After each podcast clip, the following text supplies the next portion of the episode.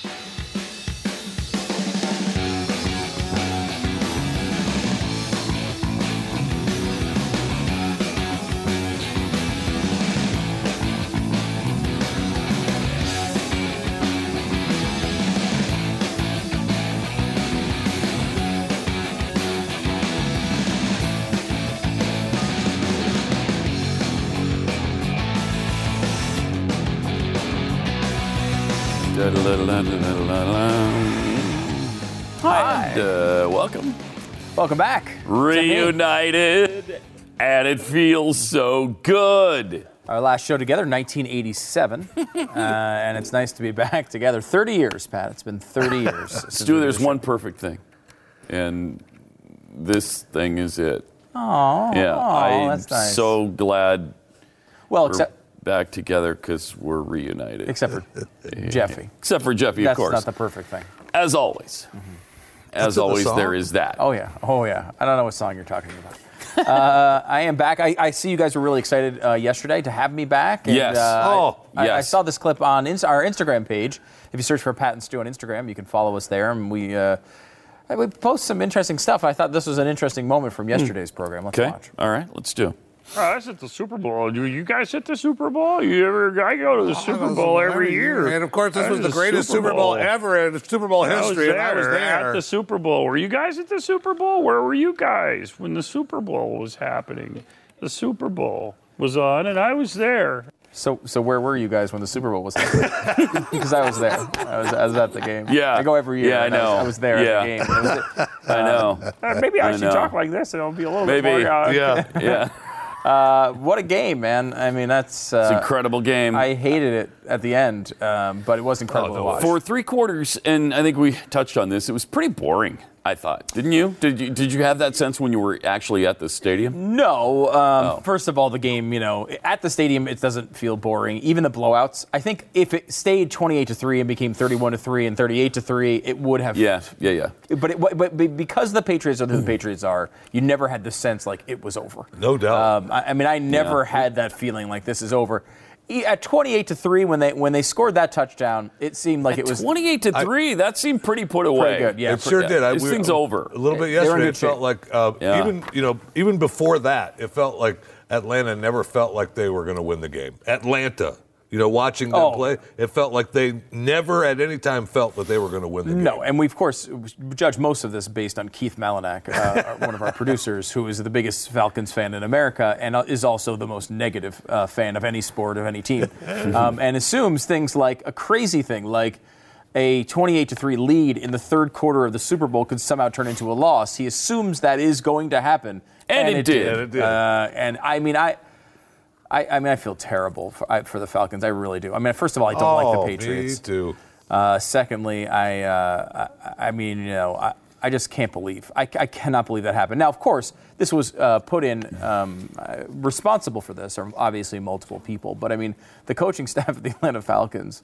Yes. I mean, everyone's beating up on Kyle Shanahan, who is the offensive coordinator and is now going to coach the San Francisco 49ers. By the way, his replacement, have you heard this yet? No. Steve Sarkisian. From a former BYU quarterback. What the hell? Yeah. He's leaving Alabama already? And he's going to BYU. He's going to Atlanta from BYU. Yeah, that would have been really big news if he was going to BYU. That would have been nice. You would have cared more. I would have liked that. So he's Atlanta. Leaving before he's even taken the job. He took the job. He hasn't even worked the job. He worked one game. Unless I misunderstood the headline. I just saw it on Twitter. He worked the championship game was the only one he called, and they lost. And then he left? I mean, maybe let's see. I mean, that's crazy. I hadn't heard that. That is, yeah. Wow. The only reason I remembered his name was because you were excited to have him taking the last job. Yeah. But I don't know. It's kind of amazing. Anyway, if you don't know, he's former BYU quarterback, which is why Pat cares. Yeah, mm-hmm. They were 14-1 the last season he was quarterback there, and had a really great season. So he was a really good quarterback in a long line of really good quarterbacks, and then he's had a very successful coaching career where he flamed out for a while, but he came back, went to Alabama. He was the advisor, like the offensive advisor during this year, and then he got the offensive coordinator job for one game and left. That's outrageous. Amazing, right? That's like a Bobby Petrino kind of thing. You shouldn't do that. I think it hurts you long term. Not a done deal. It's not a done deal. It was being reported by some of the NFL reporters. Don't do it. That's a bad move. I don't even know if. Wow, that's an NFL job, right? Except I wouldn't burn the bridge. You know, no kidding. You might need that bridge to go back sometime. That's a big bridge to burn too. Yeah, it is. Yeah. Nick Saban, I don't think I'd do that. Well, we'll see if it actually happens. I guess. That's interesting. Yeah, I'm interested. But anyway, so everyone's bashing Shanahan for these choices. But I mean, really, this is on the head coach. You have to make sure when you know, and we can go through the scenarios. I don't want to bore you. I know this is day 2 of this for most people, so it's my first day back. But I mean, when you have the opportunity to run the clock down, to kick field goals and make it so basically it's impossible for you to lose. And it could have been. You just do that. I mean, Atlanta, look, all the great things. The Patriots took advantage of it in a way that probably only the Patriots could. But they absolutely had to have help from the coaching staff of the Atlanta Falcons to make this occur. Yeah. It is incredible that they allowed that to happen. If they kept running the ball, what were they at? About the 30-yard line or something when they got sacked, something like that. Yeah, that's just, you're talking about the last one. Yeah. But it's not, there's multiple. They get that field goal, and that thing is over. Over. They were 31-9. They were at the 22. They get that field goal, it's over. Yeah, we'll go through this quickly. I won't bore you with all the details. But all right. Falcons 28-3 with 6:04 left in the third quarter.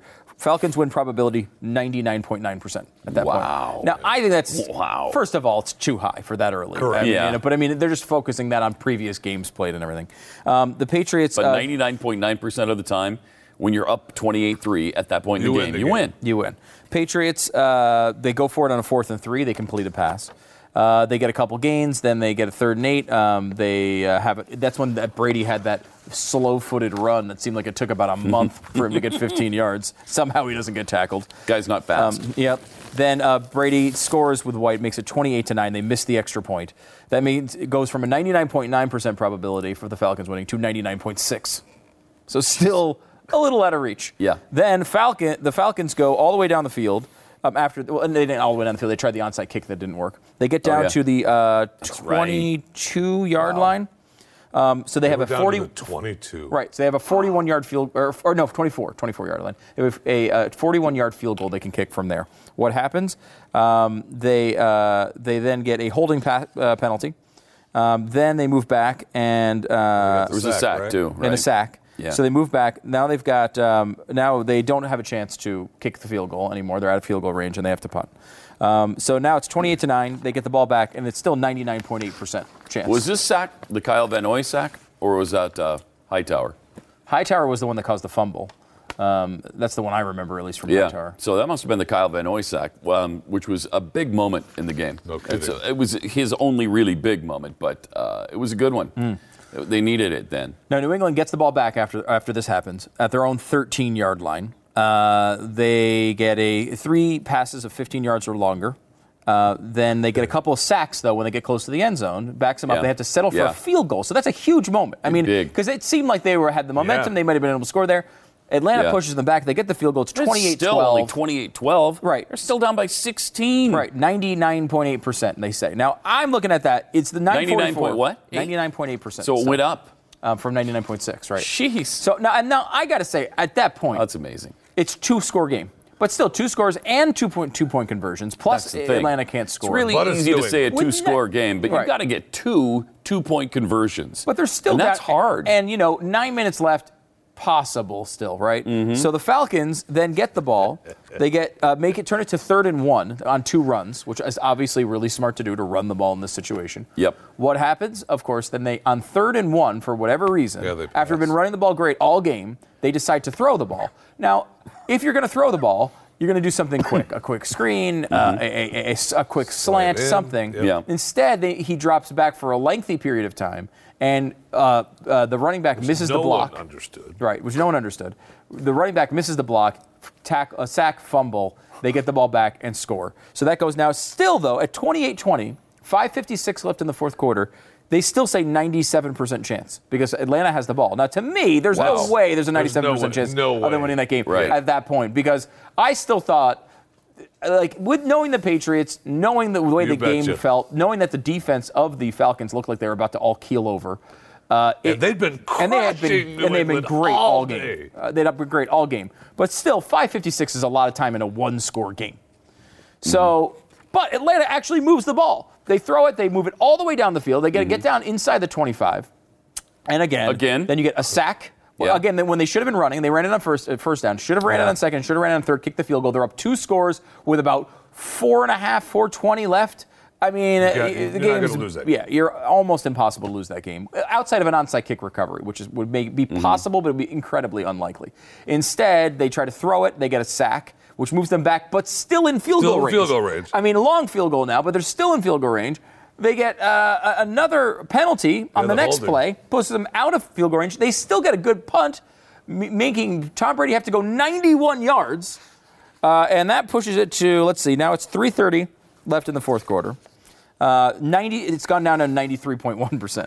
But still, that's too high. It's still, to me, way too high. But, I mean, again, remember, if they score and you get the two-point conversion. At this point, I'm thinking it's about a 40% chance of winning. And I think so, too. However, if you think about it this way, they have to score, which is obviously they're not not 100%. They have to get the two-point conversion, which is only a 50% type of thing. Yeah. And that only gets them to, I really felt like they were going to do it. But that only gets them to a tie. That doesn't get them to a win. That only gets them to a tie, which has to go to overtime and then still win. Mm-hmm. So, I mean, really the maximum you could have here would be 50%, but then you have to take another 50%, so really 25% just to score, which is what they're saying. It's even more certain than that, which is pretty incredible. The Falcons then, of course, get the ball down the field, the ridiculous catch by Edelman, which is one of the most amazing plays I've ever seen. However, it was first. That was awesome. It was catch incredible. By Edelman. However, it was 1st and 10. Awesome catch. People forget that it was only 1st and 10 there, so, I mean, if that's incomplete, it's not that big of a deal. If it's intercepted, the game's over. But how long was that gain? It was 20 yards or so, right? Let's see, 23 yards. 23 yards. So it's tough to get a 23-yard play at that point of the football game, and they did. Yep. So that was huge. That was incredible. Huge. Then a couple more plays. They obviously score. They get the – Is it just me, or does Julian Edelman seem like a jerk? His interview afterwards. His interviews before ESPN and after. It's just awful. I've seen several lately where he just looks like a douche. Yeah. And it kind of surprises me. I thought he didn't used to be that way. Yeah. It seems like ever since he grew that skanky beard, he's turned into a douchebag. I don't know why. He feels like a mountain man, and so he's got to act like I'm above it all, or I don't care about you, or... You're not as good as me because I'm a lumberjack. I don't know what the I don't know what the deal is. So it was weird. But let me ask you, what was your impression outside the stadium? Because I was actually at the game. I was inside the stadium, and I know you guys were at home or something like that. Yes, we were. We were, Stu. I guess watching it. I guess you were there at the game. I was at the game. Yeah. I'll tell you what, I actually go every year. Tell you what I was doing. I was boycotting the NFL for building a wall, keeping me out. Oh, really? Yeah, that's true. They did build a wall to keep you out specifically. But what was your vibe on the booing of good? As he's handing over the trophy. Tremendous. See, I totally didn't feel that way about it. Yeah, I really didn't either. It's so petty. Yeah, you just won the damn Super Bowl. And 50, and the crowd, while in town seemed pretty balanced, in the stadium did not seem balanced. It seemed like way more Patriot fans. I don't know how it felt on the TV. It didn't. Mm-hmm. And they're all there. They're the only ones there. Seemed like a real pro-Patriot crowd. Yeah, and they were booing Goodell like crazy. And, I get it at some level. Certainly you get a little bit of a revenge. But, who handled it great was Tom Brady. Right. Who said nothing about it. Kraft couldn't resist. Yeah, I mean, you made the statement, didn't you? Didn't you make a statement a hell of a lot louder than booing or making some little snide comment? Yeah. You won the damn Super Bowl and the MVP. And Brady, I think, understood that moment and handled it well. It seemed weird because here we are in the middle of the greatest comeback in Super Bowl history by any team. And their fans spend several minutes booing loudly this guy who's, yes, he's the commissioner of the league, and yes, he suspended your quarterback for 4 games, 3 of which you won, by the way, not to mention the fact that if anything else, if nothing else comes of that, Tom Brady is probably slightly more fresh at the end of the year than he was at the beginning. He should start taking all the first quarter of the seasons off because he's 40 years old. Probably would help. Yeah. But anyway, like the idea that you turn that into some little referendum on Roger Goodell in that moment seems stupid. Yeah, I didn't like it either. That's actually not a bad game plan for New England in the future. It's not. Well, they did it with Tim Duncan, right? I mean, they used to give him days off on the road when he was getting older, and I mean, you know, it's a little bit of a different sport, obviously, and the beating. Also, they've got a good enough quarterback to get away with it. Yeah. And remember, Garoppolo didn't even play 2 of those games. Right. They won without. They won with their third-string quarterback. They were 2-0 with Garoppolo and 1-1 with the other guy. Yeah, whose name I don't even know. Jacoby Brissett. That's why you don't know it. Jeez. I mean, that's pretty incredible. And it was a great. I mean, look, I went there rooting hard for the Falcons. I really wanted them to win that game because I don't like the Patriots. It was hard, though, by the end. I was totally still rooting for the Falcons, wanting it to happen. But I mean, just to understand the moment was incredible. Yeah. I mean, I was like mouth open, staring at the field for 15 minutes afterwards. It was just, I could not believe what I had just seen. It made it, and they were calling it this immediately after the game, maybe the greatest Super Bowl of all time, and several commentators made that point. I do think your analysis is correct, however. The first 3 quarterbacks were not the greatest Super Bowl of all time. No, they really weren't. I mean, they really weren't. It reminds me of the Baltimore-San Francisco Super Bowl. I think it was in New Orleans a few years ago, and Baltimore got off to a gigantic lead. It was like 21-0. It felt like it was over. What was it? It must have been. It turned out to be a close game. Must not have been that big because this was the biggest quarter. I remember it being. It looked like they were going to rush out to a big lead. Maybe it wasn't that big. Maybe it was only 10. Or no, because they held on. That's right.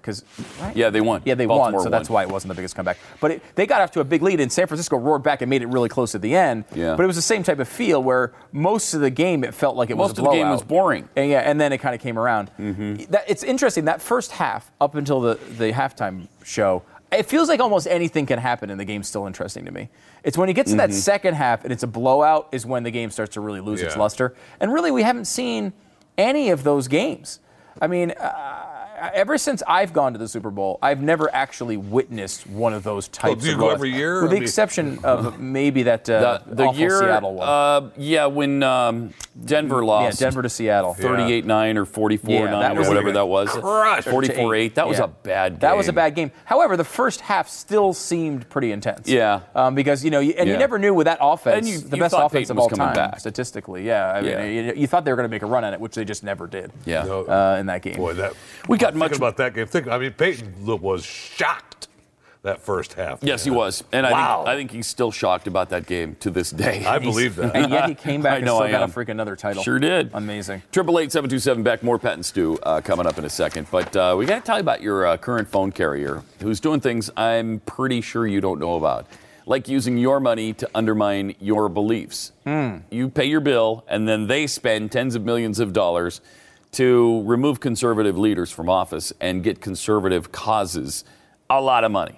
So you don't want that. So bizarre. Luckily, you have Patriot Mobile, who knows that that's bizarre and does the opposite. Patriot Mobile offers all the things that you want from your normal phone provider. Nationwide talk and text with high-speed 4G LTE data, competitive prices, and they donate up to 5% of your monthly bill to a conservative organization. And the best part is you get to choose it. So, I mean, if you favor one particular conservative cause, look through their list of charities, pick it, and you're going to be really pleased with the results because your money will be going to support something you believe in instead of something you oppose. And you're probably like we are. As much as we want to support conservatives and conservative causes, if it costs me really bad phone service, I'm still not interested. Sorry. But that's not the case here. When you switch to Patriot Mobile, they really take care of you. You get all the stuff you want, the phones and the price and the coverage and all of that. Plus, they'll buy out your current contract up to $500 per line and throw in a free iPhone 5S with a $50 unlimited talk, text, and data plan or the free Galaxy S5. 5S or S5. Just remember that. Yeah. Call now. It's Patriot Mobile. They're going to waive your $35 activation fee if you use the promo code PAT and Stu, or if you pronounce it incorrectly, Pat and Stu. Go to patriotmobile.com/blaze, patriotmobile.com/blaze, or call 800-A-PATRIOT, 800-A-PATRIOT.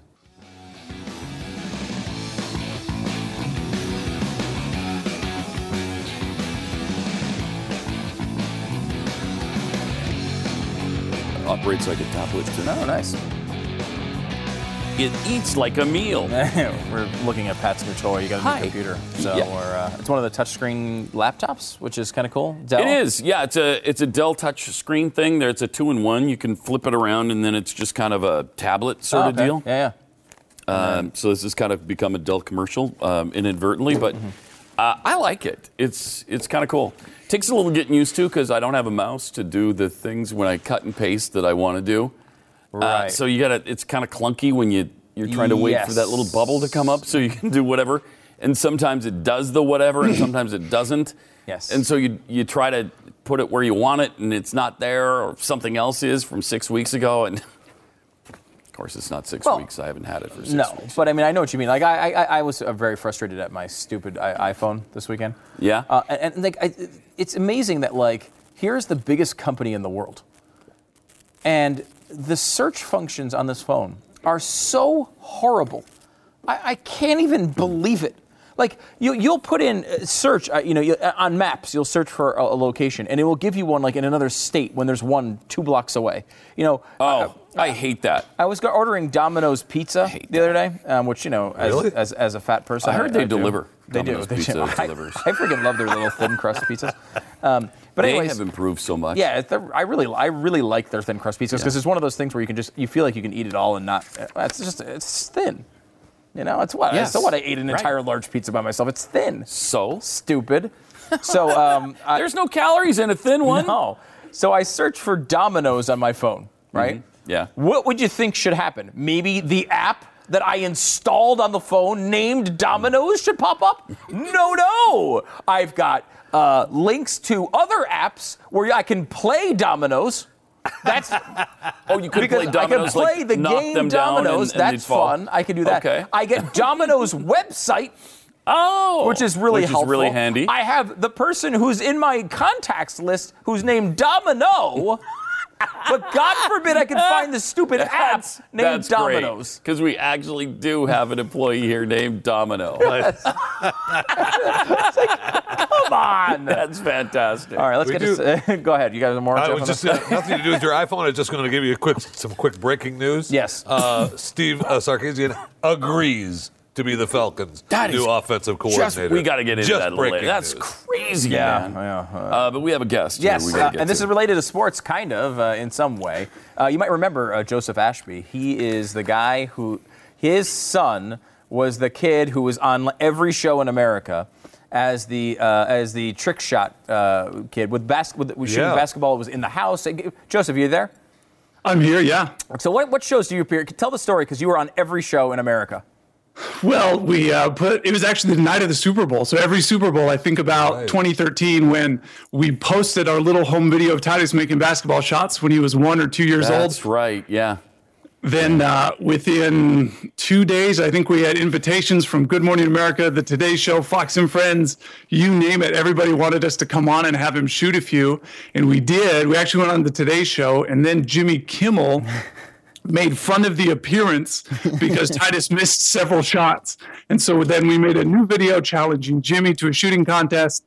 And so we were on Kimmel's show 5 times in total, I think. And the last American TV show we were on was Little Big Shots with Steve Harvey last year. And the last TV show, I don't even know if it's aired, was my wife and daughter and Titus went to Italy last month. Oh, wow. And so that was clear back in 2013? Yeah. So what is he, like 17 years old now? He's 6 now. But that's what's so funny. People see him now, they're like, a really little kid. I was like, I know he was 1 when this all started. Wow, that's incredible. And I will say you left off the most important television performances here on The Blaze. where you show it to this day is the right. most viewed YouTube of Pat and Stu by about 6 times. Is it really? Really? Oh, nice. That's kind of sad for our careers. But your career is going in a cool new direction right now because you've been a guy, because you're not just dad of kid who shoots baskets. You're a talk show host. You're a commentator. You've been doing this for a while as a real conservative, and now you're going to run for office. Can you tell the story of how, I mean, because this is Pompeo's seat, right? Because he went to the Trump administration. So my now former congressman was Mike Pompeo, who's head of the CIA now. And so there's going to be a special election here in the district just later this week. They're going to have the delegates to the state convention are going to vote to choose the nominee. And then 2 months from now, they're going to have a runoff election. Oh, wow. So there's not like a primary process where everyone's going to vote. This is going to be a thing where the delegates are just doing it, and then they're going to pick the candidates from each party, and then we get a real runoff election? Yeah. So do you remember the name Didi Scazafaba from New York 23, I want to say? It was right after Obama got elected. Yes. Yeah.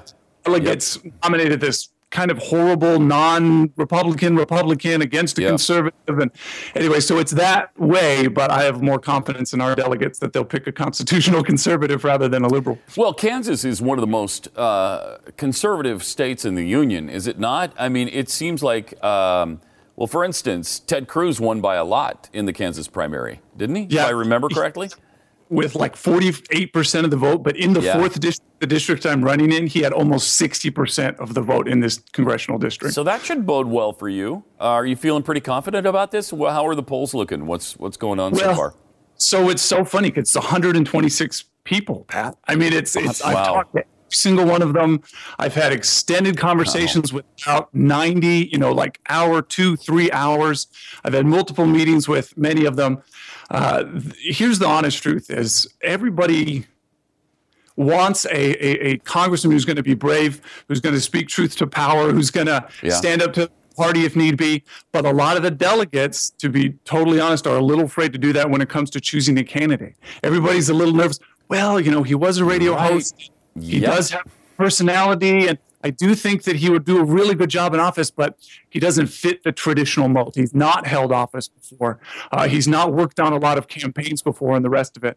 And so my message is essentially, look, Ronald Reagan was in that. Drives me out of my mind. That thought process drives me out of my mind. That's why Ted Cruz is not president of the United States. I really like Ted Cruz. I like his ideas. I like his policies. But, no, there's no but. If you like the guy, if you believe he's a true hardcore conservative, if you like his policies, vote for him. Who cares about presentation and all that nonsense? Just vote for the guy. It can even, because I was on the radio for 5 years, because, we've done a lot of media and so forth, it's almost like, Ronald Reagan, that's a high bar. But you know what I mean, where somebody who's really good at connecting with people will connect with the voters just because they haven't run for political office. I think right now in 2017, that's an asset, not a liability. And I think that because I connected with the audience, because that show grew so well, that I've shown that I can connect in a way that a non-traditional politician can really connect with people. Frankly, the way Trump did. Why did Trump appeal to people? It wasn't because he was polished. It was because they looked at him and they're like, well, he just seems like a normal guy who's saying non-traditionally mechanical political things. Right. Well, it's it's always a risk. I mean, you talk about the Trump administration. It's always a risk of taking someone who's pretty conservative. Mike Pompeo is, I think, one of his probably better appointments in many ways.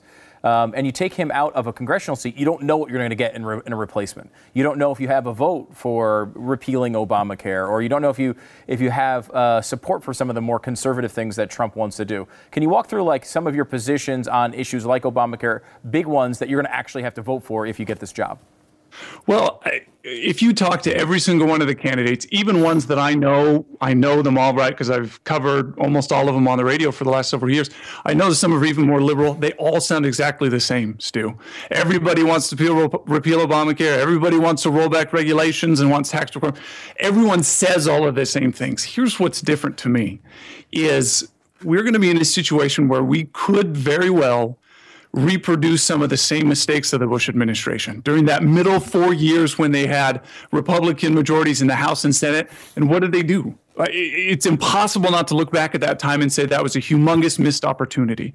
And, no doubt. You know, I'm really happy of the Gorsuch nomination. I'm really happy about the conservatives that are in the Trump cabinet.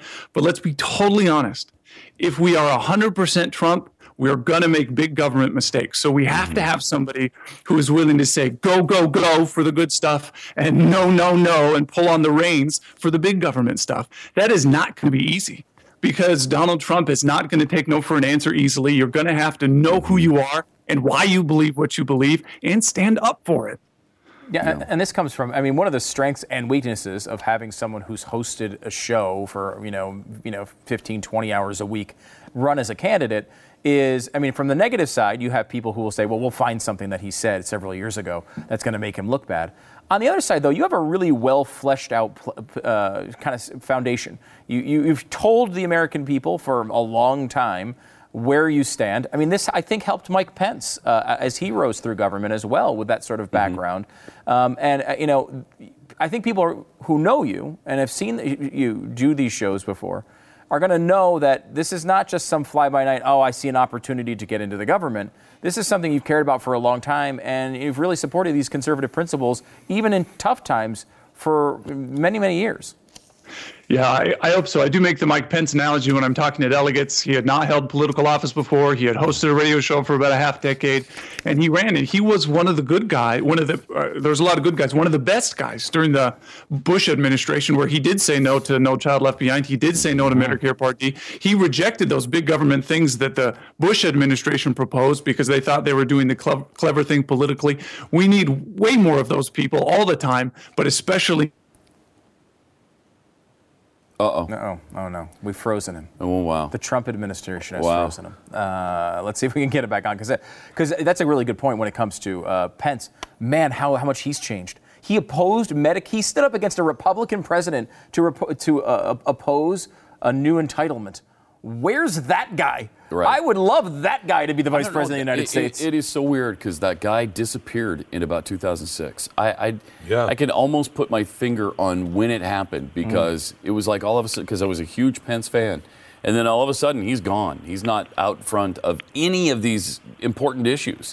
And asked the question many times on the air, and maybe even when I filled in for Glenn on the show before I was, when I was still in Houston.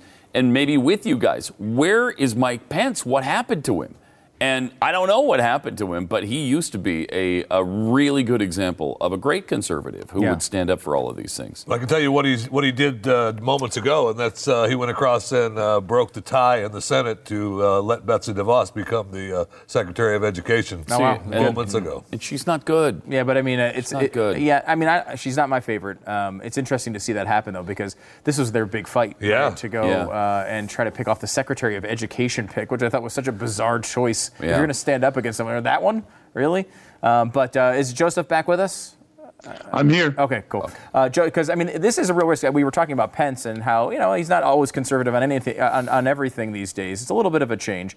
Going into Washington, if you get this, it's going to be, there's going to be pressures. There's going to be pressures to move to the center. There's going to be pressures to take those popular positions. How do you resist that? Somebody who, a guy I go to church with who worked in Washington, D.C. for 4 years, put it this way. He said, every single day is a battle where they try to change you into who you are, into who they are, and you have to battle to stay who you are. And that I'm ready to fight that battle. Of course, I did every day. I mean, I stood up to local business leaders who would pressure advertisers to stay off the show. I mean, Republicans in many cases. I took a very strong position in the primary of the presidential election and got a lot of trouble for that. If you're looking for someone who will do the right thing, even if their career might get threatened, then I've done that. There you go, Joseph Ashby. Where do people go to help out? I know, I'm sure as you're putting a campaign together, you could probably use some funds. Right now is the delegate vote is really soon. We are trying to raise a bunch of money today at josephashbyks.com, KS for Kansas. And it's basically just to show that show the delegates, hey, a non-traditional politician can marshal enough resources, can make that connection. So if you go to the donate button at josephashbyks.com, send a little bit of money this way. We'll let the delegates know, hey, this is how much money we raised in just one day. And then that'll make a difference for the vote later this week. That's great. It's a big deal, and we want to get someone who's actually conservative in Congress. This would be really cool. Joseph Ashby from Kansas. JosephAshbyKS.com. Check it out. Joseph, thanks for coming on the program. Good luck. Thanks, guys. Good luck. That's great. 888-727-BECK. More Pat and Stu coming up in a sec. We haven't had any.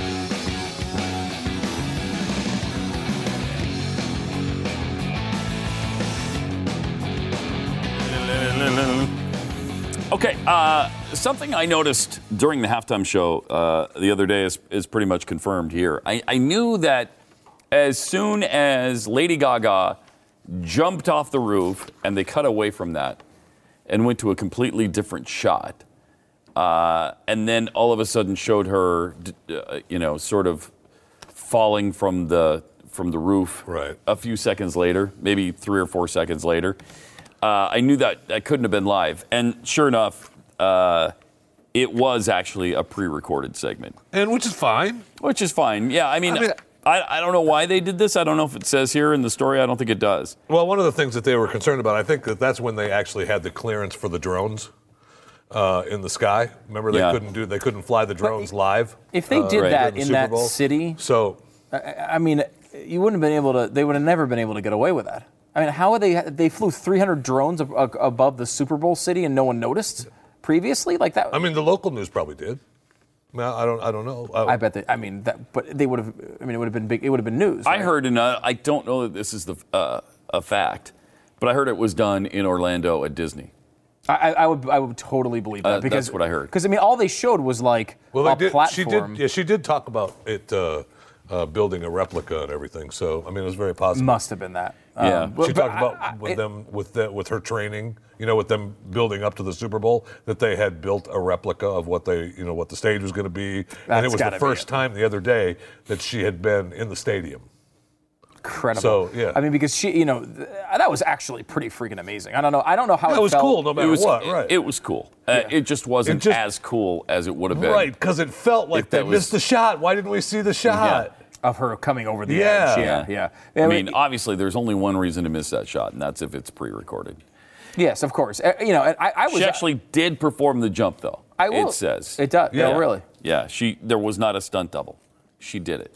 Oh, she definitely did it. Yeah. I mean, as soon as, because the way that fell in the stadium, you're sitting down there, you look up at the roof, and then you notice as they went to halftime, they opened the roof. It was closed before that. Right. Yeah. And like, why do they open the roof in the middle of the halftime show? Then she's standing up there, and you're like, oh my gosh, that's why. Your eyes, of course, can't see her from your vantage point. So we all looked at the screen, and so we're looking at the screen. She jumps off. We're like, holy crap! Your head goes right back up. And then by the time I looked up, she was lower than it.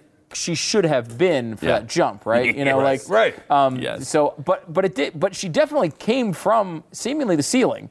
I mean, I never saw her really close to the roof, but she was pretty high. I mean, that was definitely a death-defying situation, because if she fell off from there, she would be dead. Oh, no question. Oh, yeah. So it was impressive, regardless. It was. But we're so spoiled now, though. You're right. Yeah. Pat, you and I were talking off the air. We're a little jaded now. Yeah. Because we've seen some spectacular things. And that seemed to me to be one of the better. I'm not a fan of Lady Gaga. I'm not a fan at all. Whereas like her music. I do recognize that she's very talented. Yes. And I think she put full effort into it. Like Absolutely. It wasn't like there was nothing half-assed about it. It was a spectacle. They did different things I'd never seen before. Yeah. With the bracelets and the lights in the crowd were cool. The whole thing with the drones was spectacular. I mean, and aside from the lyrics of "Born This Way," which has been out since 2011, and I don't consider that to be a political statement at this point. That was one that was made a long time ago. That horse is out of the barn. I was really gratified that she didn't make this a political deal. And why would you? You got 2 billion people watching. Why fragment your audience? You've got a chance to really increase your popularity among a lot of people worldwide. So why mess with that? And so I think she did the right thing. Plus, it's just agonizing to hear that nonsense. So it was nice. Did I mention that she's starting a world tour? I'm very smart. But, we talked about this with Coldplay. They were, was that last year? Coldplay was, or 2 years ago when they were the halftime show, and they were not. You know, I even kind of like Coldplay, but they were not particularly notable in that Super Bowl performance. I didn't think. Yeah. However, it still had them selling out Cowboy Stadium a year later. Right. I mean, you know, you know, that is a big deal, that gig. I don't care if they pay you zero, which is always the reported thing, although I still find it hard to believe. Yeah, we talked about that where the artists don't get paid for it, but, I mean, obviously Pepsi and, you know, the NFL are paying for the... Well, they're paying the expenses. You know, the expenses is pretty, and that's a, would you say that's a pricey... I would say so, yeah. I don't know. It didn't feel like the NFL was having big problems. Like, I'll say it didn't feel like it. They said they're like, oh, well, it's the fourth, I think, the lowest in 4 years or something for Super Bowl ratings. Now, remember, really? Yeah, that's what I read this morning. I don't know if that's a final number or not.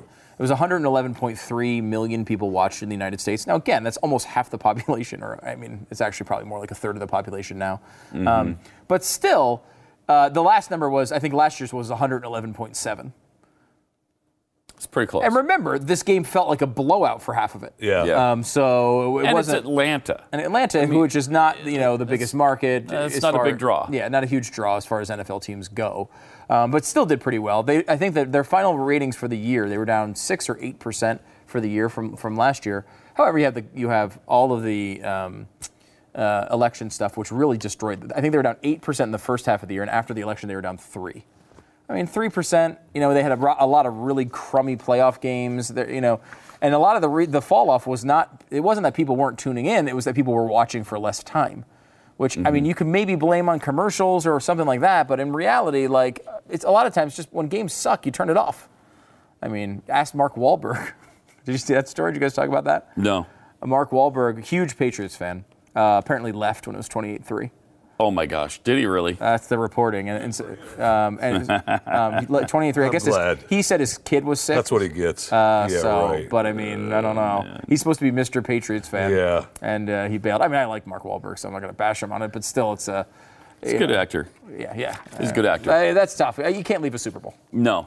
I feel like you just can't leave the Super Bowl. That's like when I left a baseball game in the eighth inning and missed the all-time single-season home run record being set by Barry Bonds. No, Pat, I don't believe that you'd do that. Tied or set? And yeah, that happened. It was tied or set. I can't remember. I can't remember either. It was either tied or set. But you did hear it on the radio on your way home. But I did hear it on the radio on my way home. So it was just like you were there. Yeah, it was. It's the same thing. Except for way, way different. Hey, how do you walk a guy four straight times and then on his fifth at bat let him hit a home run? How do you do that? Stop it. Of course, it's a little late for that. But... 888-727-BECK, 888-727-BECK. Also, you did confirm that Steve Sarkisian is already leaving the Alabama Crimson Tide. Yes, it is confirmed. He is going to be the guy, and he's going to take over as offensive coordinator of the Atlanta Falcons. Wow, that's really something, So that's official. He held the Alabama job for one game. 888-727-BECK. More Pat and Stu coming up. I'll teach you to lose at Alabama. Yeah. Yeah. A terrible winning percentage. 0?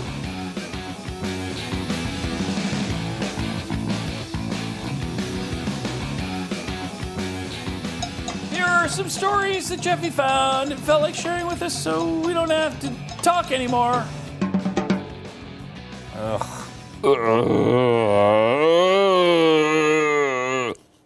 What are you showing me for?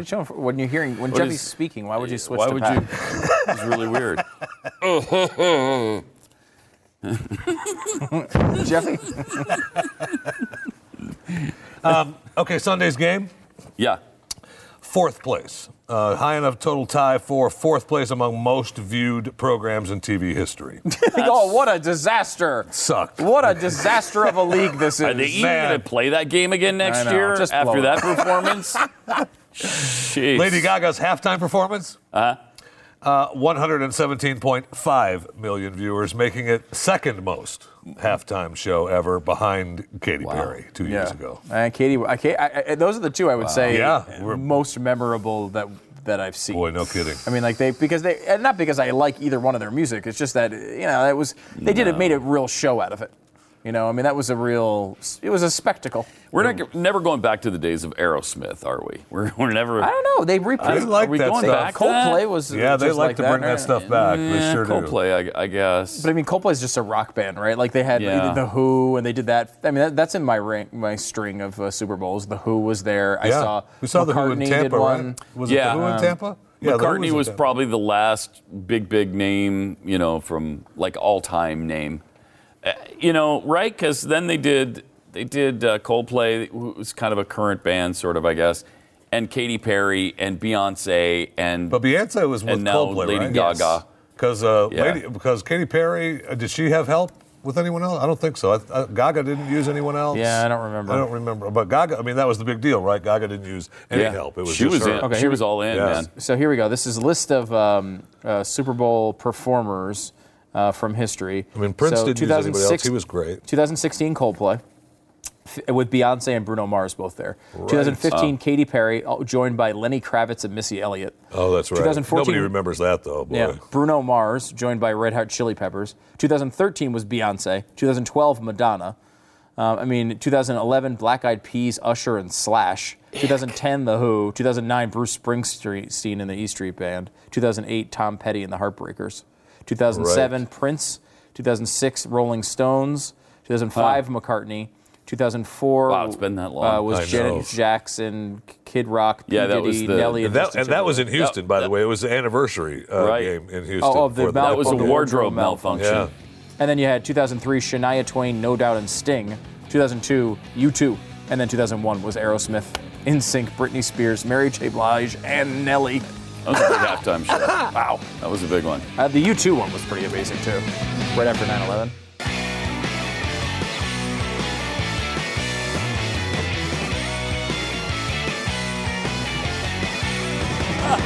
Hi, and welcome to Pat and Stu. We were just listening. We were going through the history of the Super Bowl halftime show. It was pretty amazing. In the early days. I mean, this was not even an event until, like, Super Bowl 30. Like, nothing happened for the first 30 years. 1991-ish. Yeah. 92. 91 was the first one we could do where there was an actual, seemingly, a big event and of the day. Listen to some of these. I said the other day, I think the first Super Bowl was a high school marching band. It wasn't, but it was college marching bands. Yeah, so 67 was the University of Arizona and Grambling State marching band. So it wasn't even like the USC marching band, the marching band we all know. Now, after Super Bowl I, they're like, okay, we had Arizona and Grambling State last year. That's too much. Cut it back to just Grambling State this year. So Super Bowl II is the Grambling State marching band. 68. 69 is the Florida A&M band. They're really strong. Florida A&M. Yeah, Florida A&M, huge marching band school. 1970, sure. Carol Channing. So there's your first. I wonder what Carol Channing did. I don't know. She's in here multiple times. Did she? I don't know. She do a play? The talent of Carol Channing? You're doubting the NFL? That's bizarre. The talent of Carol Channing? 71, they're like, hey, we tried the individual artist, Carol Channing. Let's go back to the Florida A&M marching band again. So that's where they are there. 72, They obviously, you're singing Super Bowl. You're going to do a salute to Louis Armstrong in 72. You got to. Right, then you want to bring in a marching band. Which you get Carol Channing again. Oh, you do? And you get you also get Al Hurt. Oh. And you bring in Ella Fitzgerald, which is the first big name, I guess, of this, but really a bizarre one. It's a big show. Ella Fitzgerald, you don't think of that. Then they're like, you know what, we had all those names last year. Let's bring back the University of Michigan Marching Band. 74, the University of Texas Marching Band. 75, we're going to obviously do a tribute to Duke Ellington. Obviously in 75, with Mercer Ellington and the Grambling State Band. In 1976. They were a big part of the Super Bowl for the first 10, 15 years. Yeah, really. 76, no names at all, just a tribute to America's bicentennial. 77, it's a small world, including crowd participation for the first time with spectators waving colored, the cards you put up in front of you. It's a small world, like the Disney thing? Yeah, but again, no names. 78, weird. Now again, we're at Super Bowl at 13 now. From Paris to the Paris of America, featuring Tyler Apache Bellis and Pete Fountain, along with Al Hurt again. That's impressive. And if you're thinking Al Hurt, H-U-R-T, no, H-I-R-T. He must have been a huge hit the first time around. They're like, oh, we got to bring Al Hurt. Get him back. Talented man. Now we're almost to Reagan here. Yeah. And really, we had no Super Bowl shows yet, right? So then we've got A Salute to the Caribbean with Ken Hamilton and various Caribbean bands. What do you have against the Caribbean? Well, just the Queen. Okay. 1980, A Salute to the Big Band Era with Up With People. Up with People in a Super Bowl halftime show. 80. Up With People. That's incredible. We used to make fun of Up With People on the show. Wow. Remember that in Florida? Yes. Yeah. I remember making fun of them back in Baltimore days. This is incredible. We are still at nothing. Yeah. There's nothing that has happened at the Super Bowl halftime show. We're in 1981. I think you're forgetting you mentioned Al Hurt. I did mention Al Hurt twice. And Carol Channing. I mean, really, the only name, really, Ella Fitzgerald. It's Ella Fitzgerald, which, again, is so bizarre for a Super Bowl halftime really show. Bizarre. But, I mean, at least she's very well known. 81, a Mardi Gras festival, no names. 82, a salute to 60s and Motown, no names. 83, Kaleido Super Scope, a kaleidoscope of color and sound. 1984, Super Bowls, we're at 18. This is Super Bowl 18. Salute to the Superstars of the Silver Screen.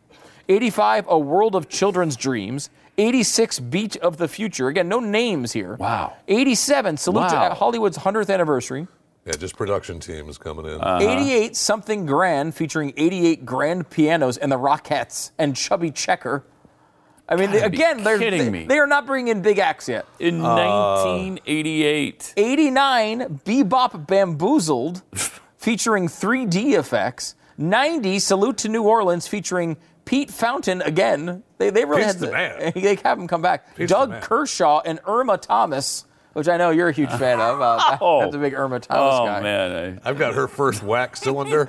Now, here's their first attempt to try to bring in and some what year sort are we? We're 1991. 91. We are almost into the Clinton administration here. Jeez. Their first attempt to do something with a known big act. At the time, unfortunately, their first choice, New Kids on the Block in 1991. Huge at the time, though. But at the time, I bet that was massive. Yeah. I don't remember it very well, but that must have been a big deal. Like, the Super Bowl is going to bring in a big name and now. Looking for a younger audience. And they've done it so long now that you just kind of think it's always been there. Yeah, it hasn't. And it hasn't. It's fairly recent. Because then you're at 92, they've got Gloria Estefan and then a bunch of Olympics people. Oh, okay. Ick. Then 93 is the first one I remember of being really big, which was Michael Jackson. Huge. So Michael Jackson comes in 1993. 94, they go Clint Black, Tanya Tucker, Travis Tritt, Winona, and Naomi Judd. I don't think they'll ever do the country acts again. I think that's a thing of the past. Then you've got Tony. The next year, 95, Tony Bennett, Patti LaBelle, and a Gloria seemingly Estefan yet again. 96, Diana Ross. 97, this is bizarre. 97. Now, we're in 1997. We're almost to, like, Lewinsky Drudge Report here, right? Mm-hmm. And we've got the halftime show of the Super Bowl are the Blues Brothers. Wow. Dan Aykroyd, John Goodman, and James Belushi did a halftime show of the Super Bowl? That seems completely impossible to me. It does. I don't remember it at all. Then you've got Boyz II Men, which were huge at the time, Smokey Robinson, Queen Latifah, The Temptations in 1998. Now you're getting into the ones where, like, every year.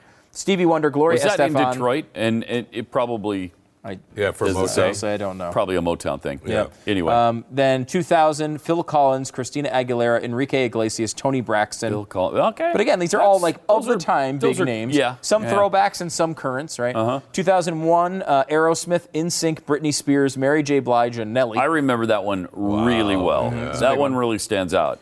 And Aerosmith... That could be a band. Maybe they're the only band from the big classic rock days. Yeah. Them and maybe the Stones that could still pull this off, and you'd want to have them back. Stones and Aerosmith could do it again as a flashback, maybe as a throwback. Yeah, maybe U2. Yeah, U2 would come back and do it again. And they were 2002, and that was one of the best ones of all time. That was right after September 11th. So you're a few months past September 11th. They did a show where they showed all the names of the people who died and everything. That was really an incredible one, I thought, and I also really like U2. 2003, Shania Twain, No Doubt, and Sting. Right, it's a weird combination. Yeah. 2004, Janet Jackson, Kid Rock, P. Diddy, Nelly, and Justin Timberlake. You remember that as the wardrobe malfunction year. Yep. 2005. That happened in Houston, yep. Paul McCartney, and that was the one in Jacksonville. That was the first one I ever went to. I can't believe McCartney was that long ago. Yeah, that was the first one I ever went to. That was the Eagles. Wow. The year that they won that game with McCartney. Oh, they didn't win it? I was actually, because the entire time I was at this year's Super Bowl, all I was thinking about was Keith Malinak, our producer, who was a huge Falcons fan. First of all, I was wondering whether we'd see him at work ever again, like after that game. Mm-hmm. And secondly, I was the other part of me was when they were up 28-3, I was thinking, am I going to hear this from Phoenix? I know, forever, that now they've won a Super Bowl and the Eagles haven't? Is that what I'm going to have to live through? No. You don't have to. No. Sorry about that. 2006, Rolling Stones. They did it in 2006, which again, that was amazing they could pull that off in 2006 when you think about it. 2007 was Prince and, yet again, the Florida A&M Marching Band who were making another appearance. Because they're great. Apparently. 2008, they're world famous. Tom Petty and the Heartbreakers. 2009, Bruce Springsteen. Tom Petty and the Heartbreakers, terrible. Here's a bad set. Terrible. I think that's when they started saying... No more of these guys. Well, you see this. This is what happened, more. Pat, if I'm not mistaken, 2004, you get the wardrobe malfunction. We're doing this current stuff. We get a boob that pops out. We better freaking change it. We can't have any issues. All right, bring in Paul McCartney. Yes. Okay, you're not going to get any boobs popping out in the Paul McCartney show. Right. And if you did, nobody would care. And that was their strategy for several years. 2006, Rolling Stones. Yeah. Again. Yeah. Then 2007, Prince is a little risky, but again, he's from the 80s, right? Yeah. Like, so it's an ancient, big name. Prince 2008, Tom Petty, same thing. 2009, Bruce Springsteen, same thing. 2002 or 10, The Who, which I believe they went so far the wrong direct to the other side that they're like, crap, we better bring something current back into this. And remember, that was around the time that, what's-his-face, the guitar player was in trouble for looking at porn. Mm-mm. Oh, really? That was way after that. That was way after that, wasn't it? Yeah, because that was like when we were in Florida. But you're talking about Pete Townsend? Yeah. That was a long time ago. Yeah, that was considerably well before 2010. I feel like that was 2003 or 2002. But here's a fact that no one will seem to face. What? The Who sucks. Oh my God. They've always sucked. They've never been good. They certainly shouldn't have performed at the Super Bowl in 2010. Yeah, I will say that's the only one I ever didn't even attend. Like of all the Super Bowls that I've been to, I didn't sit in my seat for that one. Because it was just like, who cares? Yeah, who really cares? I may have left in McCartney too, but that was more just because I didn't want to miss anything, even a second of the Eagles' crushing defeat. Which, by the way, it was so crushing to me that about a year ago, remember this happened in 2005. A year ago, I was at Applebee's, and I was sitting at Applebee's. And Applebee's was airing the NFL network, which for some reason was replaying the Super Bowl between the Eagles and the Patriots. And to that moment, it hurt as badly as when it happened. They so outplayed them in the first half. Mm-hmm. And then yet still were losing at halftime. It's it was such a missed opportunity. Was that the Patriots too? Yep. Yeah. That was their second or third one. I can't remember which one. I think their third one. They've won so many now. They've won, 5. That's true. Then to finish this off, after The Who, it was Black Eyed Peas, Usher, and Slash. They went more current. Then they went to Madonna, who's obviously just as risky as anybody as far as boobs popping out, but nothing, thank God, happened because it would probably go all the way to the floor. 2013... No. Plus, there's not one inch of her body that we haven't seen, and none of us want to see. No, in 1987, I will say I probably had a different opinion over that. In 1993, I probably had a different opinion about that. Yes. Today, no thank you. No. Then it was 2014, Bruno Mars, Red Hot Chili Peppers. 2015. Bruno Mars is pretty good. Yeah, he was pretty good. But that's like, it's spectacle, right? Like, he's a showman. Yeah. That's what you need in these events. Like, a rock band just doesn't pull that off the same way. In that arena, it doesn't work. 2015 was Katy Perry, Lenny Kravitz, Missy Elliott. That was, I thought, very good. 2016, I like Coldplay, but it wasn't really that good with Beyonce and Bruno Mars, and Beyonce also. And she did that militant thing that was really bad, stupid. Really and then, of course, this year we get the Lady Gaga, which I think was actually, again, not my thing, but it was a good show. Who would be the greatest act you could possibly bring to the Super Bowl? I think obviously you're going to start with Wayne Newton. I don't know if it ends there. But, it definitely starts with Wayne Newton. Any discussion has to begin with Wayne Newton. Yeah, you're going to want a little Wayne. I'm a little disappointed that Wayne isn't on the list. He should have been. Daddy, don't you walk so fast at the Super Bowl? And Carol Channing, you don't have Carol Channing twice. Carol Channing twice. You got Al Hurt twice. You got and Florida A&M like 90 Newton times. No times. And Benny... It's wrong. It's wrong. You're right. Stu. I think it's Wayne Newton. It begins and ends with Wayne Newton. I'm a little pissed for Wayne Newton. I don't want any of these other people getting on. I want a stage with Wayne. I don't want any musicians. I don't want any other singers. I don't want your little wrist lights. I don't want your drones. Give me one light on him. Right. In the middle. He's standing there. He does his thing. And we go home. Now, if Wayne wants to drop from the ceiling, I'm not going to argue about it. Wayne's not going to drop. Go ahead and drop him from the ceiling. But then I just want him in the middle of the stage with the spotlight. Singing, Daddy, Don't You Walk So Fast, and Donka Shane. And then get the hell off the stage. Is that too much to ask somehow? It's not. It is not. I don't think so. I do not think so. Wayne freaking Newton, and I say we lobby the NFL for that next year. I would love that. I would love that. It would be funny. It would be. I don't know if the rest of America would like it as much as we did. Nothing funny about a tremendous performance by Wayne Newton at the Super Bowl halftime show. All right, 888-727-BECK. Glenn had a think tank discussion with the staff that included Donald Trump and the refugee ban. Oh, okay. You mean the Muslim ban? Is that what you're talking about? The Muslim ban. We shouldn't call a Muslim ban because it's not a Muslim ban. I love this. I was getting so many people angry at us today. Stop calling it a Muslim ban. It's not a Muslim ban. First of all, we've made that point 1,000 times. Right. It is not a Muslim ban. Right. Second of all, the reason the term exists is because of your candidate. The guy you're cheering for is the guy who said it initially. Yes. He's the one who said he wanted a total and complete shutdown, a ban of Muslims coming into this country. The reason why people call it the Muslim ban is because your candidate suggested one. This is not that policy. It's completely different, but you can't get pissed at people for calling it what he called it. Right. Exactly. I mean, he's the one who started that, not anybody else. It's not the media's fault. That's his fault. Now, it would be nice at this point if the media would come around to say, that's not what this policy is. But again, like the people who were cheering on the Muslim ban when he made it are now offended that people are calling it a Muslim ban. Mm-hmm. Well, if anything, you should be pissed at Trump for not going as far as he promised. Definitely. You'd think. Anyway, here's part of that discussion. Let's start with politics and what has happened over the weekend, especially with the Super Bowl commercials, some of them being political, some of them not. The Uber and other tech giants now, who has this story, is taking on the immigration bill. I didn't see any of the commercials involved with the immigration bill. There was one paid, I remember, advertisement that went on. Most of them were just pretty eye-rolly, but the immigration bill I was watching over the weekend. And I tell you what, I don't even really understand the argument, because I remember back when Obama did his immigration bill and it was shut down in the courts. That to me made sense because he was asking everyone just to basically, not pay attention to the law. Don't enforce the laws. So I can see why the courts got involved with that. I don't understand why the courts are even involved with this. This judge from Washington. What legal basis does he have to stop the president, which the Supreme Court's already ruled that he's in charge of immigration, he can do with immigration however he pleases. How do they have any legal measure to come in and infect this at all? I don't get it.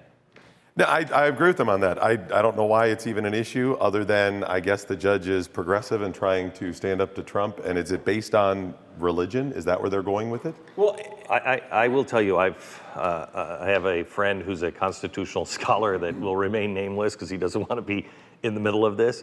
But he wrote to me, I think it was last Thursday or Friday, and he said, Glenn, I was looking into the immigration thing to find out if it's constitutional, what the courts should probably say. I just want to run it by you, see what you think. I am not smart enough for my friends because I didn't understand a damn word he said. But he was quoting statute and everything else, and he said the visas, he cannot say you can't create new visas, but he can say we're no longer accepting them at this time.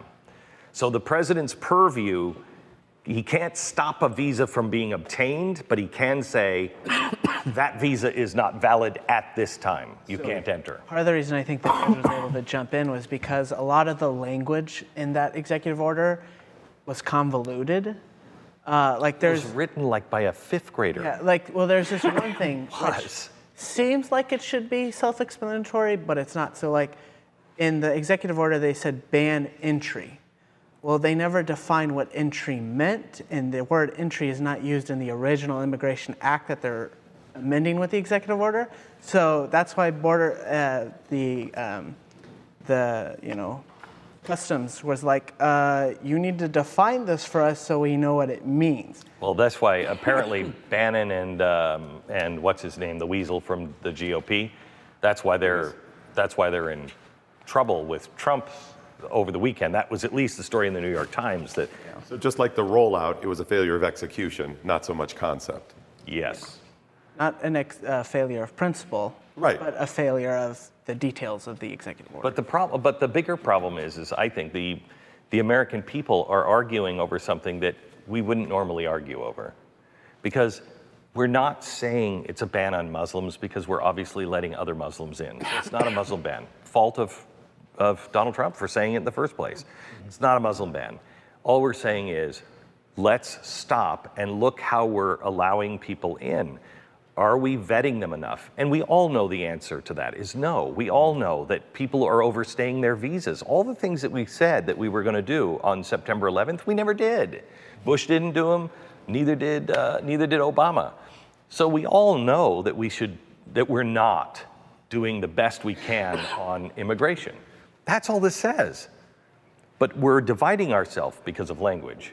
Yeah, and to me, it seems all to be about politics. I mean, that's why I was struggling to find like the legalese involved with this, but it just all seemed like politics to me. So now, what this judge has done, was it Robart? Judge Robart's from Washington? Mm-hmm. Something like, so what he's done now is it's basically a temporary restraining order on it. So basically, he's left it as is. It's just a temporary, halt on the executive order, and he's waiting for people to bring, more arguments in.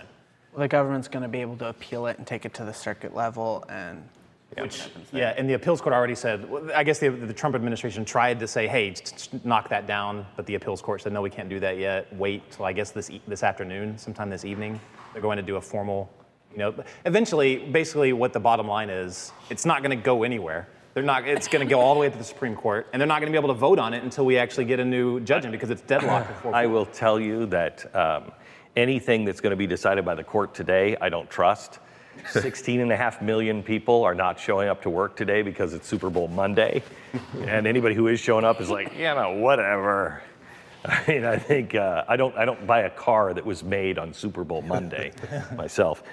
You saw the buoy. You have a story about Melania, and I love the way that this is from Politico. I love the way that they're positioning the headline, how Melania can save Donald Trump. Yeah, basically it boils down to 5 ways she can kind of save his image, especially to the half of Americans that hate him, and then the percentage of that 50% that voted for him but did so basically holding their nose.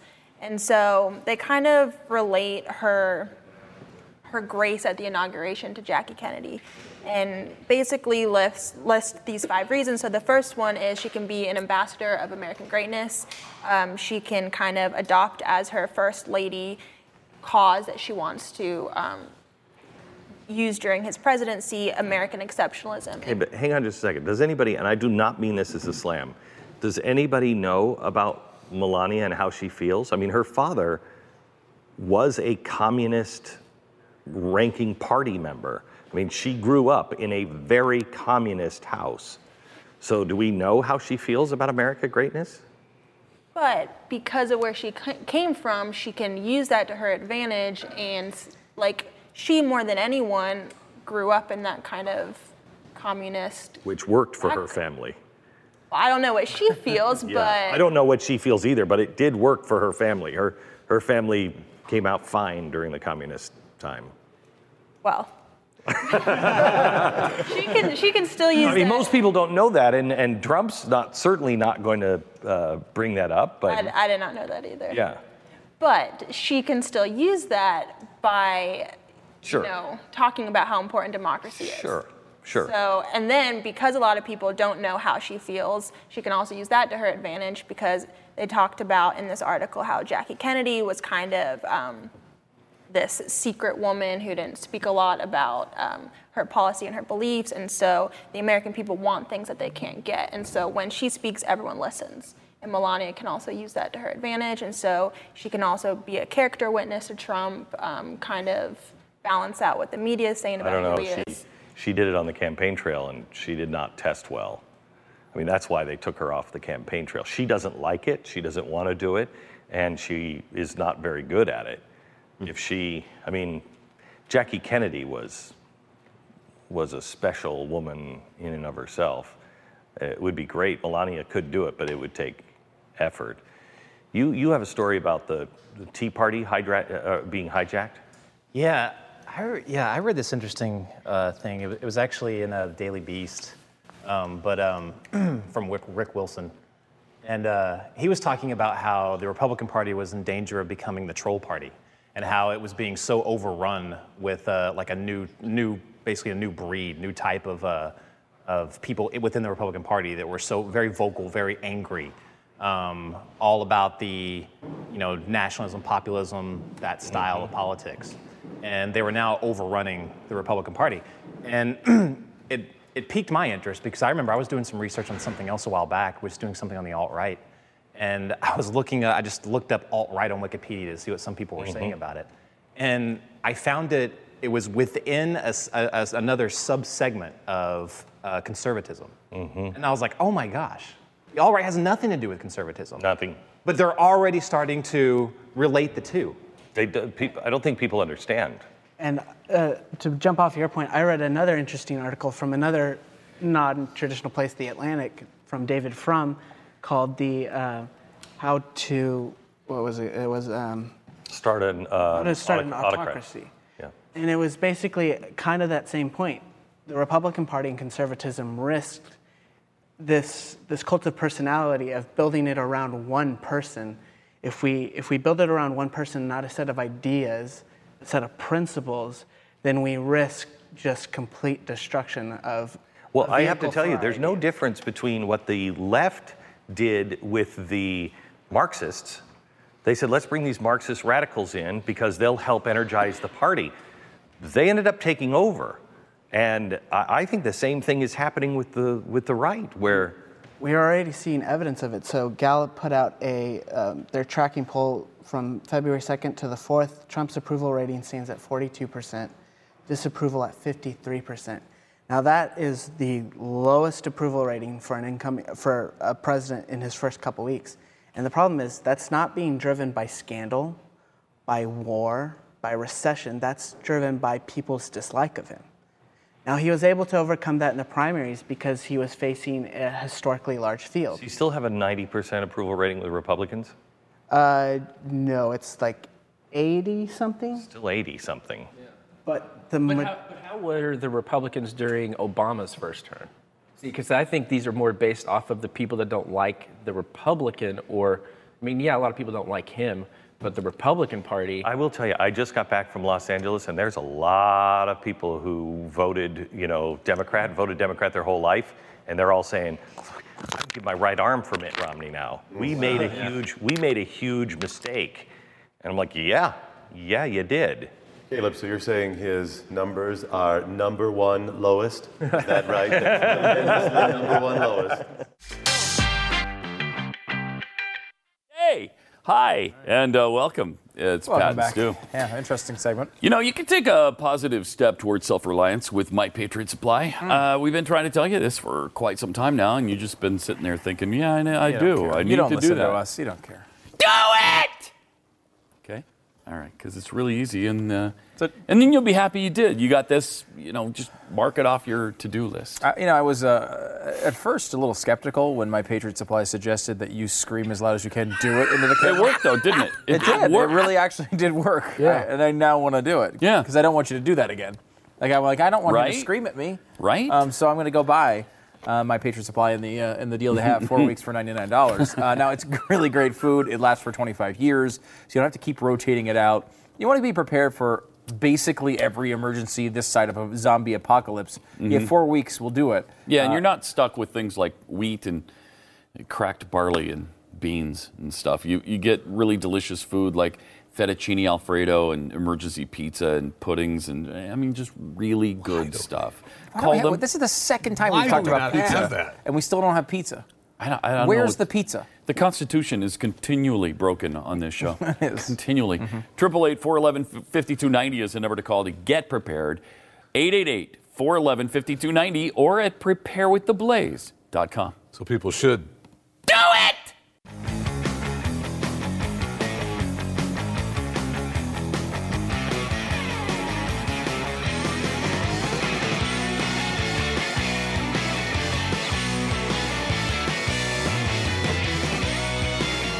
888-727-BECK, 888-727-BECK. This is a fascinating discovery. Discovery from Katie Couric. She sympathizes with the abortion industry. Doctor.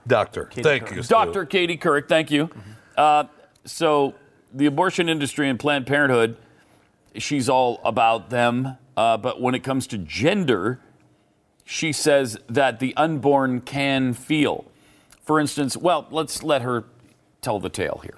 Here's what she says. And just because you operate on a child and tell that child you're a certain gender, that doesn't necessarily coincide with who that person feels he or she actually is. It doesn't correlate with what is in your head. And in the later stages of development, it's when your brain is wired. And sometimes a surge of testosterone can make a female fetus feel as if that baby is male, so or that you're person in the wrong is male, body. And the opposite if there's not enough testosterone. Well, there's a lot going on because let me tell you something. If that female fetus can feel like a male, the hell are you doing aborting it? Oh, my God. If it can feel anything, and especially that I'm actually a fetus who is a female that wants to be male, screaming to get out, you better let it out so it can become the male it wants to be. That it already knows it is. Thank you. Exactly. I mean, that was really fascinating because there's so much there. The whole thing is she called the fetus a baby along the way. Yep. Which, okay, if it's a baby, stop aborting, okay? Stop aborting. You've already admitted it's not tissue there. Yeah, we're not talking tissue. Can you send that to us for radio? We got to do this one on radio. That's unreal. This is, so first of all, you have the abortion point, which is, first of all, they're apparently murdering tons of transgendered people, which is really sad.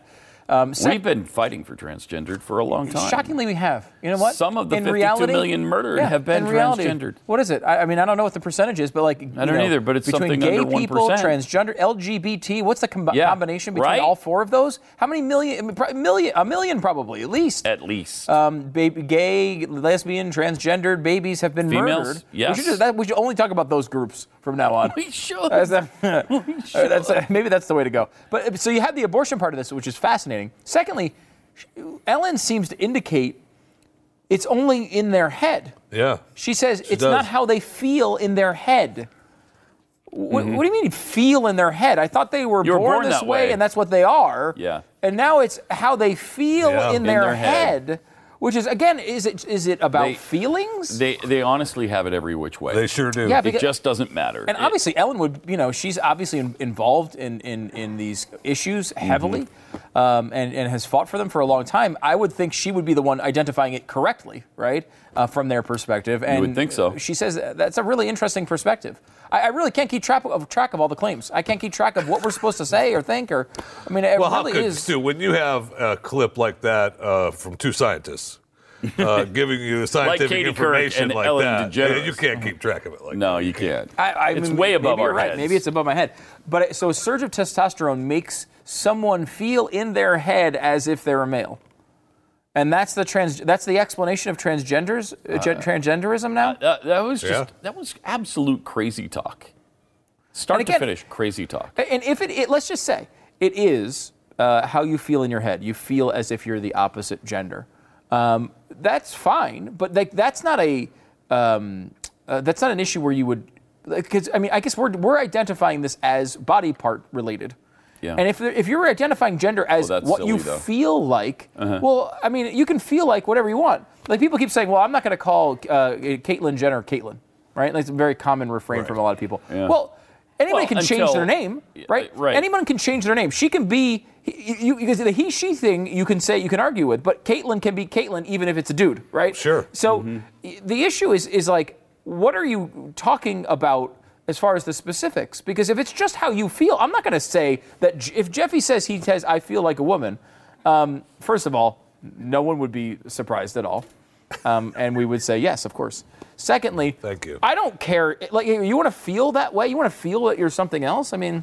Feel away. Thank you. However, that's not necessarily something I put in a government form, right? Like, I'm not putting on a government form that I feel like something else. And if it's a feeling in your head, you better call Gaga and tell her you're not born that way, because she built a whole career on born this way. Although if it happens before birth, either you're born that way or you feel that way. Which is it? I mean, right.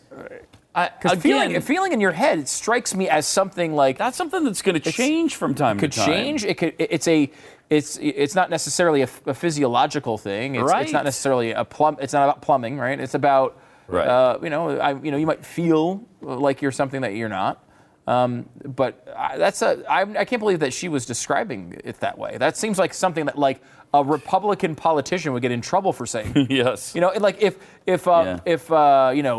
Mike Pence came out tomorrow and was like, you know, look, I understand people who are transgendered if they feel in their head that they're a woman.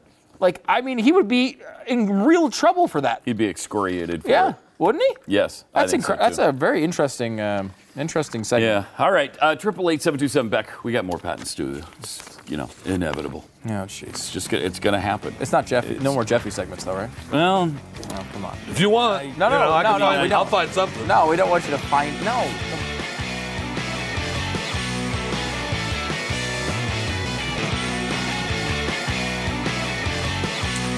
Wow, big moment coming up on the program. Holy cow. One of the biggest moments in the history of the show. I would say that's probably true. Yeah. Taco Bell's new fried chicken tacos. They're called the Naked Chicken Taco, I believe is the actual name of them. You've been begging us to try this for you. Yes. For science. I will say because it's not something I can partake in.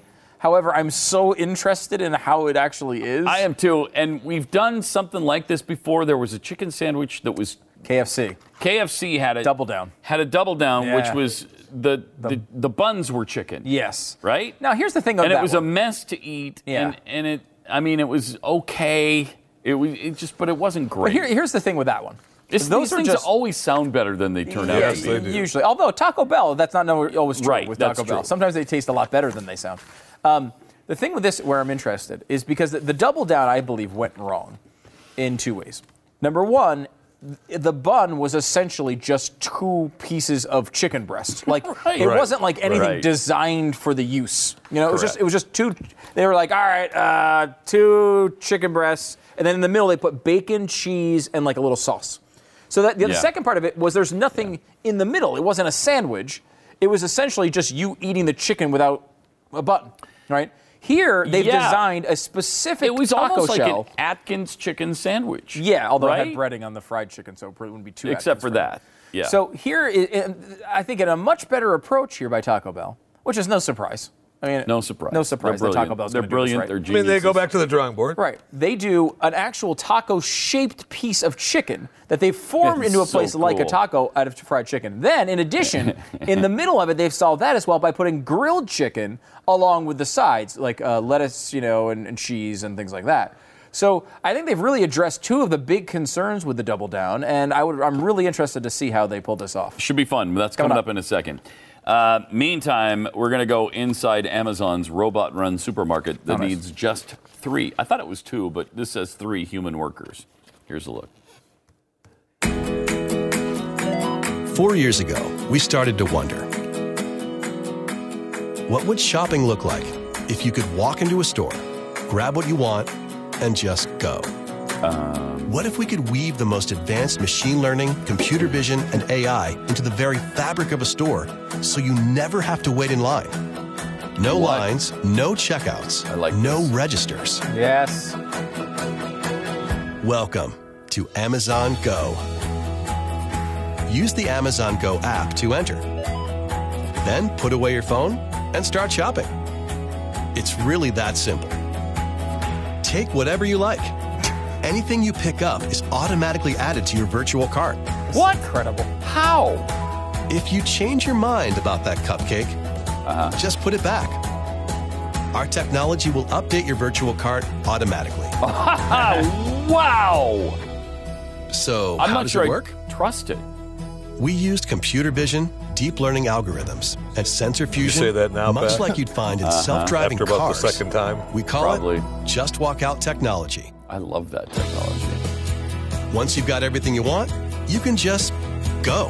That is so amazing. When you leave, our Just Walk Out technology adds up your virtual cart and charges your Amazon account. Yep. Your receipt is sent straight to the app, and you can keep going. Amazon Go. These people are going to run the world. Come on now. I mean, that. Come on. Awesome. I mean, that is Minority Report-esque. But we still have the app for the grocery stores and stuff where they still have to ring it up, and you don't have to. It automatically charges and goes to your app, the receipt and everything. We do that.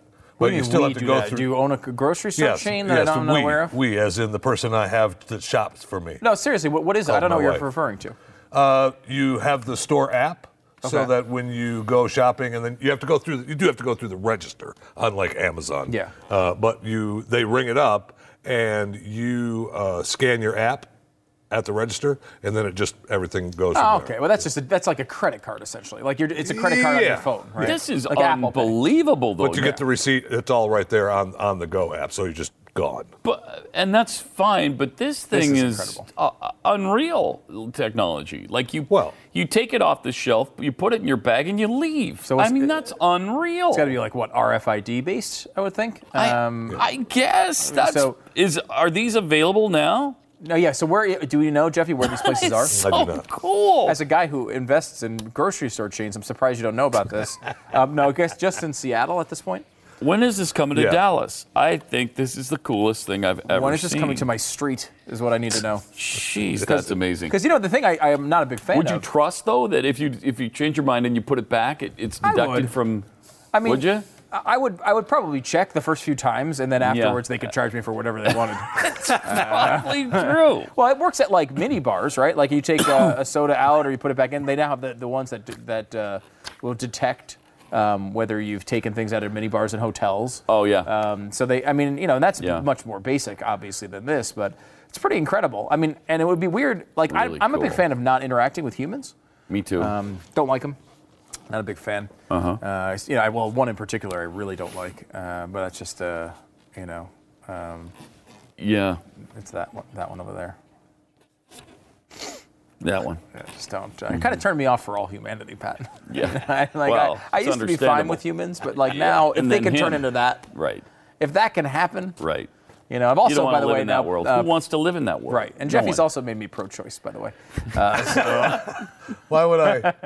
That's incredible, man. That is incredible. I mean, Amazon really is, because they have Amazon Fresh, which I did try at one point, which is like you go on the app, order whatever you want grocery-wise, and they'll deliver it to you in like refrigerated bags or like insulated bags, which is cool enough. Then they've got you can Amazon Pantry, which is you can order stuff that's not like frozen or whatever, and they'll bring it to you in these big bags for a flat delivery fee, which I order here all the time.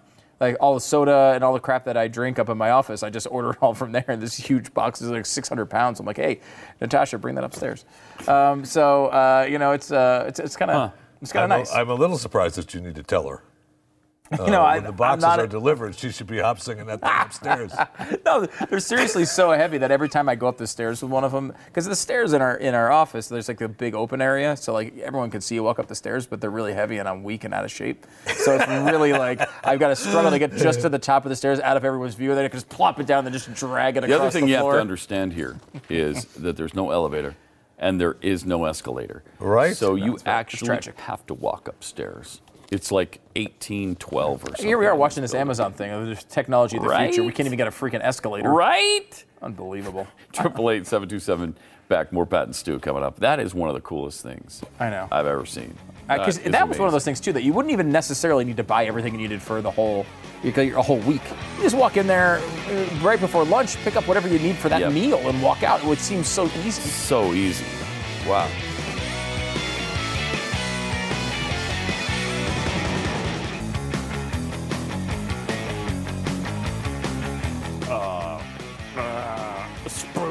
Controversy reigns yet again here on Spoons. Now, this is one problem we've had over and over again with fast food, which is, it does not age well. Fast food, like, you need to eat it right out of the bag when you're in the drive-thru, right? And so this, I think you need to factor that in as you taste test the naked chicken chalupa, a Taco Bell fried chicken shell around a grilled chicken taco with cheese, lettuce, tomatoes that Pat has removed, and for Pat, Diablo sauce because he's getting a little spicy. And then I have a bean burrito, which is something they've had on the menu for years and years and years. But you've never tried it, and nor has anyone else. I'm very interested. Right? Okay, so let's try this. So let's try this. This is the chicken thing where they're using food as a food delivery system, which is always kind of cool.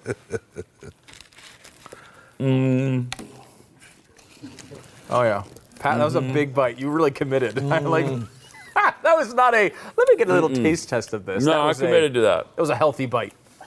Jeffy, now, we're a little weirded out, I think, by this product initially. Which no one understood. Fat man, you're the pickiest eater I've ever seen. Yeah. Oh, I don't want that. Got sauce. It's got sauce on it. It's got sauce. It's got some good gross sauce. Yeah, the sauce stuff is... Okay, so, Jeffy, give me your honest opinion. It's better than I had anticipated. Really? Yeah, it looks good. I got to say, it looks good. This is so much better than the double down thing. Yeah. Where they use chicken to deliver chicken or bacon or whatever they did. Yeah.